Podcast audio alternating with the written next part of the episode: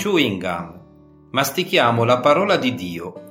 Legge e commenta il Vangelo per noi Don Marco Giordi da Mondovì. Vangelo secondo Luca. Gesù si trovava in un luogo a pregare.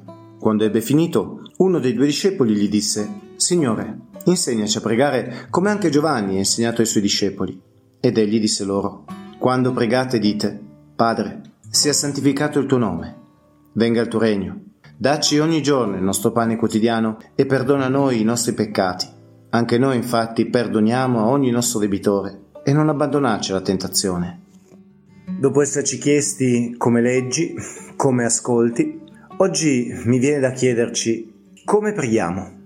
Gesù ci insegna una formula, ci insegna delle parole da rivolgere al Padre e occorre guardare bene, ascoltare bene queste parole per comprendere come pregare coerentemente. Innanzitutto chiede il Signore di santificare il nome di Dio Padre.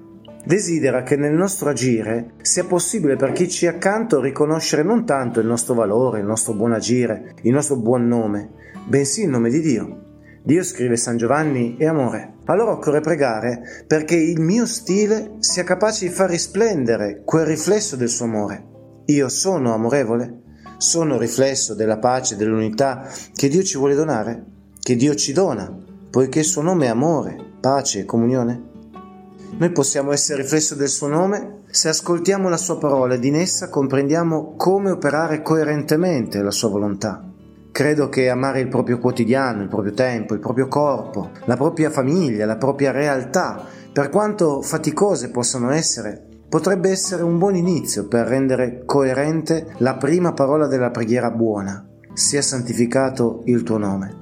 E allora preghiamo per essere riflesso del suo amore, perché sia fatta la sua volontà e soprattutto sia santificato il suo nome.